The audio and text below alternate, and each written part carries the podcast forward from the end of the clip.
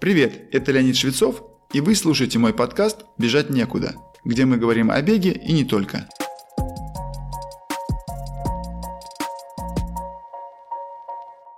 Среди бегунов хорошо известно такое утверждение – марафон бегут не ногами, а головой. Наверное, понятно, что под этим имеется в виду психологическая подготовка. Но что делать на практике? Как настроить себя на успешный соревновательный забег, причем не только на марафонской дистанции, если в голову лезут преимущественно сомнения или даже негативные мысли. Задача эта непростая, но выполнимая. В свою бытность профессиональным бегуном я считал, что подобные проблемы беспокоят только таких, как я. Любителям бега нечего ведь бояться. От их результата зависит немного. Реальность открылась мне позже, когда я стал помогать этим самым любителям, то есть стал их тренером. Если вы тренер, то знайте, что далеко не каждый из ваших подопечных будет настолько с вами откровенен, что расскажет о своих сомнениях и страхах перед забегом. Поэтому вам надо рассказывать какие-то нюансы, писать план на гонку и не только с указанием контрольного времени прохождения ключевых отметок, но и с теми трудностями, которые могут поджидать ваших учеников. Есть некоторые трюки или уловки разума, которые реально помогают в самые трудные моменты. Но начну с предстартовой подготовки. Примерно за неделю до марафона или, возможно, чуть менее перед более короткой дистанцией, тренировки становятся совсем легкими. Здесь бегуна поджидает первая ловушка – желание показать себе и иногда другим, что вы прям готовы. Вы находитесь в своей лучшей форме. Единственная быстрая, но короткая тренировка может превратиться в тест-прикидку на результат. Как ни странно, такое поведение идет от внутренней неуверенности в себе. Да-да. Вместо этого надо мысленно повторять себе, что вся необходимая тренировочная работа уже выполнена, и вы подходите к старту бодрым и свежим. Если вы вспоминаете какие-то мощные тренировки, вызывайте в памяти только самые успешные и намеренно пропускайте те, которые прошли не совсем удачно. Наверное, вы понимаете, что невозможно выполнить какой-либо тренировочный план на 100%. А то, что выполняется, не может всегда быть на высшем уровне. Но наверняка у вас были какие-то позитивно запомнившиеся тренировки, когда вам бежалось легко и быстро. Вот именно так и должно быть на соревновательном забеге. Происходит это потому, что мы никогда не знаем, в каком состоянии вы выходили на ту или иную тренировку. Иногда оно бывает со скрытым утомлением, легким недосыпом, под воздействием какого-либо стресса или тому подобное.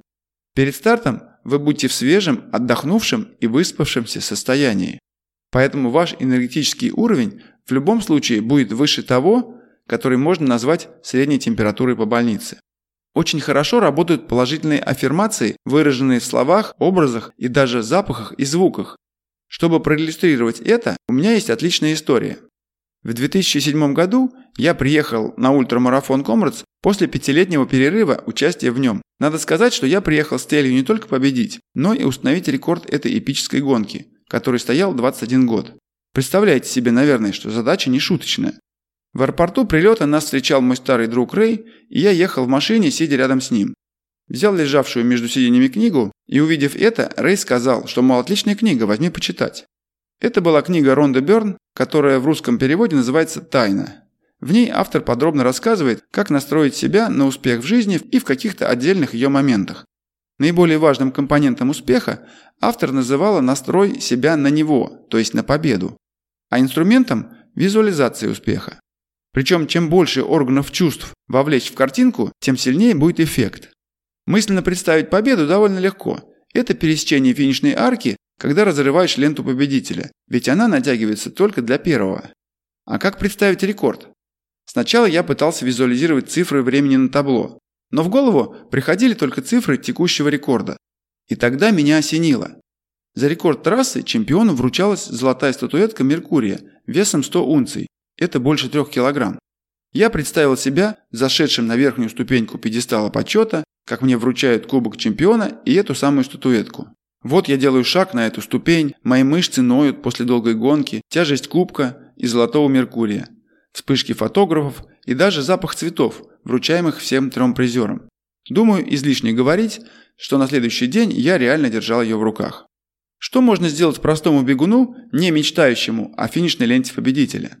По возможности придите на место финиша завтрашнего марафона, посмотрите на эту арку издалека и представьте, как вы, уставший и счастливый, наконец видите ее, выбегая из-за изгиба трассы. Если это разрешено, пройдите под ней или рядом с ней, но представляя себя там со вскинутыми вверх руками. При желании и достаточной фантазии можно добавить другие атрибуты праздника – медаль финишера, усталые, но счастливые лица других участников. Достаточно нескольких минут, и потом уходите счастливым в свой отель или квартиру. Конечно, не следует рассчитывать только на психологический настрой, все-таки он должен следовать за полноценной физической подготовкой. Но чтобы не испортить себе проделанную работу, необходимо справиться с нервозностью и волнением и настроиться на нужную волну. Поскольку марафонский забег – занятие длительное, ваше физическое и психологическое состояние может и будет меняться. Идеально, если в процессе преодоления дистанции у вас получится войти в транс бегуна, то есть состояние, когда вы как бы находитесь вне времени и пространства. Особенно актуально это для ультрамарафонцев. Многие из них владеют этим очень хорошо, это можно и даже нужно пробовать практиковать на тренировках. Но если у вас не получается, это не повод расстраиваться. Можно мысленно разбить всю дистанцию на сегменты, каждый из которых имеет очень привычную относительно легкую протяженность. Я люблю разделять на трети, сейчас расскажу почему. Буду делать это на примере марафонской дистанции, но вообще это подходит к любой, особенно если она для вас новая. Одна треть от 42 километров – это неочевидные 14 километров но они подходят как нельзя лучше. Дело в том, что первые 14 километров надо пробегать с ощущением легкости и даже веселья. Я так и называю эту зону. Если в какой-то момент первых 14 километров вы поймете, что начинаете упираться или включать терпешку, значит вы сели не в свой вагон. Вы бежите слишком быстро, и в конце вам придется достаточно тяжело.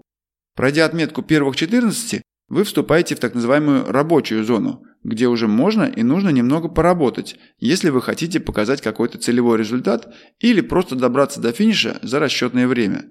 Пока нет необходимости думать о далеком финише, просто постарайтесь сфокусироваться на приятных мелочах, хорошей погоде, приветствиях и поддержке зрителей, возможно, фотографировании памятных мест по дистанции. Если погода плохая, говорите себе, как героически вы преодолеваете трудности, когда большинство окружающих сидят в кафе или дома. Вас окружают собратья по этой борьбе, и вместе вы идете к заветной цели. Хотя обычно говорят, что наиболее вероятное время наступления марафонской стены – это 32-34 километра, на самом деле это может случиться и после 28. Да, приходит время последней трети, и я называю ее зоной терпешки. То, что было неприемлемым на первой трети, теперь становится вашим постоянным спутником. Тут самый полезный психологический прием – принять эту боль. То есть не терпеть ее, а просто сказать себе, что теперь она будет вашим спутником на оставшийся отрезок дистанции. И он не такой уж длинный, ведь вы уже преодолели вдвое больше, и вам осталось всего ничего. При описании дистанции марафона мне нравится один вопрос с подвохом. Я часто задаю его дебютантам марафона, но не для того, чтобы поддеть их, а чтобы подготовить их морально. Вопрос звучит так. Какова длина первой половины марафона? Конечно, он вызывает недоумение, ведь кажущийся ответ – это 21,1 километра. Но правильный ответ – 32 километра или 20 миль. Потому что по ощущениям оставшиеся 10 километров многим марафонцам кажутся аналогичной дистанцией. Но если вы должным образом подготовились физически, то и психологически вам не составит труда пройти оставшийся отрезок. Тем более, что числа оставшихся километров становятся однозначными. И здесь я предлагаю воспользоваться еще одним приемом его даже можно назвать козырем, настолько хорошо он работает. Не обязательно приберегать его до последних 10 километров, можно пробовать и раньше. Я открыл его для себя случайно, но по иронии во время того самого рекордного забега Комрадс, о котором уже упоминал. Из-за изобилия спусков на трассе Комрадс у всех бегунов забиваются квадрицепсы, это передние мышцы бедер. Я тоже был не исключением. Когда боль в мышцах вот-вот готова была стать судорогой, я закрывал глаза и мысленно рисовал картинку, как я забираю своего двухлетнего сына из садика. Как он, раскинув маленькие ручки, бежит ко мне, как я его обнимаю и подбрасываю воздух. Словом, сходный прием образной визуализации, описанный ранее. Только на этот раз противоположный, призванный отвлечь внимание от моей боли и страдания. Мне было достаточно нескольких секунд такой практики, чтобы боль в мышцах отступала. Причем эффект был довольно долгоживущий. Чтобы поддержать его, я старался добавить расслабление в теле. Понятно, что в целях безопасности надо выбирать прямой и ровный участок, но закрывание глаз является важным компонентом, так как этим вы выключаете зрительный анализатор и вам легче включить воображение. Я рекомендую вам попробовать это в состоянии сильного утомления на тренировке. Подумайте, какие картины или образы вызывают у вас наиболее яркие положительные воспоминания. Это немного напоминает заклинание Патронуса у Гарри Поттера. Как видите, это работает не только у меня. Когда до финиша будет оставаться совсем немного, около 2-3 километров, можно начинать представлять себе его. Да, это самые тяжелые километры физически, но если у вас получится вызвать ту картинку, которую вы, надеюсь, рисовали в своем воображении накануне, боль и страдания, скорее всего, отступят. Вместо того, чтобы говорить себе, как вам тяжело и как медленно приближается финиш, смените образ мыслей на то, что эта дистанция заканчивается. И чтобы снова испытать эти ощущения, вам надо будет несколько месяцев тренироваться, потом ехать и выходить на старт, пробежать эти 40 километров, прежде чем вы снова окажетесь на этой стадии. Если вас окружают поддерживающие зрители, дайте им свою пятерню. Приветствуйте их так же, как они вас. Поверьте, ваше утомление станет менее выраженным. Возможно, вы даже незаметно для себя прибавите скорость и быстрее достигнете финиша. Когда я забегал на стадион в южноафриканском городе Питермарицбург после почти пяти с половиной часов непрерывного бега, по обеим сторонам 200-метрового финишного коридора стояла плотная толпа зрителей. Я очень жалею, что не использовал сполна ту возможность, которая у меня была, поприветствовать тех людей, которые искренне радовались за меня, как будто это не я, а они установили рекорд трассы в тот день. Главная мысль всех описанных мной психологических уловок на последней третьей дистанции – это добавление положительных эмоций. Чем больше вам удастся это сделать, тем больше вы приблизите себя к моей мысли, высказанной в начале сегодняшнего выпуска. Вы будете бежать не ногами, а головой. В завершении хочу привести слова из небольшой статьи в блоге Training Peaks. Неудачная подготовка равна подготовке к неудаче. Это относится как к физической тренировке, так и эмоционально-психологической. Про физическую мы рассказывали в других выпусках. Теперь же вы знаете несколько приемов, как собраться психологически. Пробуйте применить их в тренировочном процессе. И самое главное, верьте в себя и свои возможности. Их границы намного дальше, чем вы думаете. С вами был Леонид Швецов и подкаст «Бежать некуда».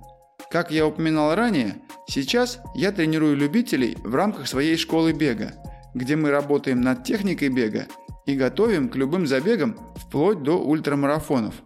Ссылку на школу вы можете найти в описании выпуска или написать нам в Телеграм. Присоединяйтесь к нашей группе ВКонтакте или Телеграм-каналу. Там много полезного.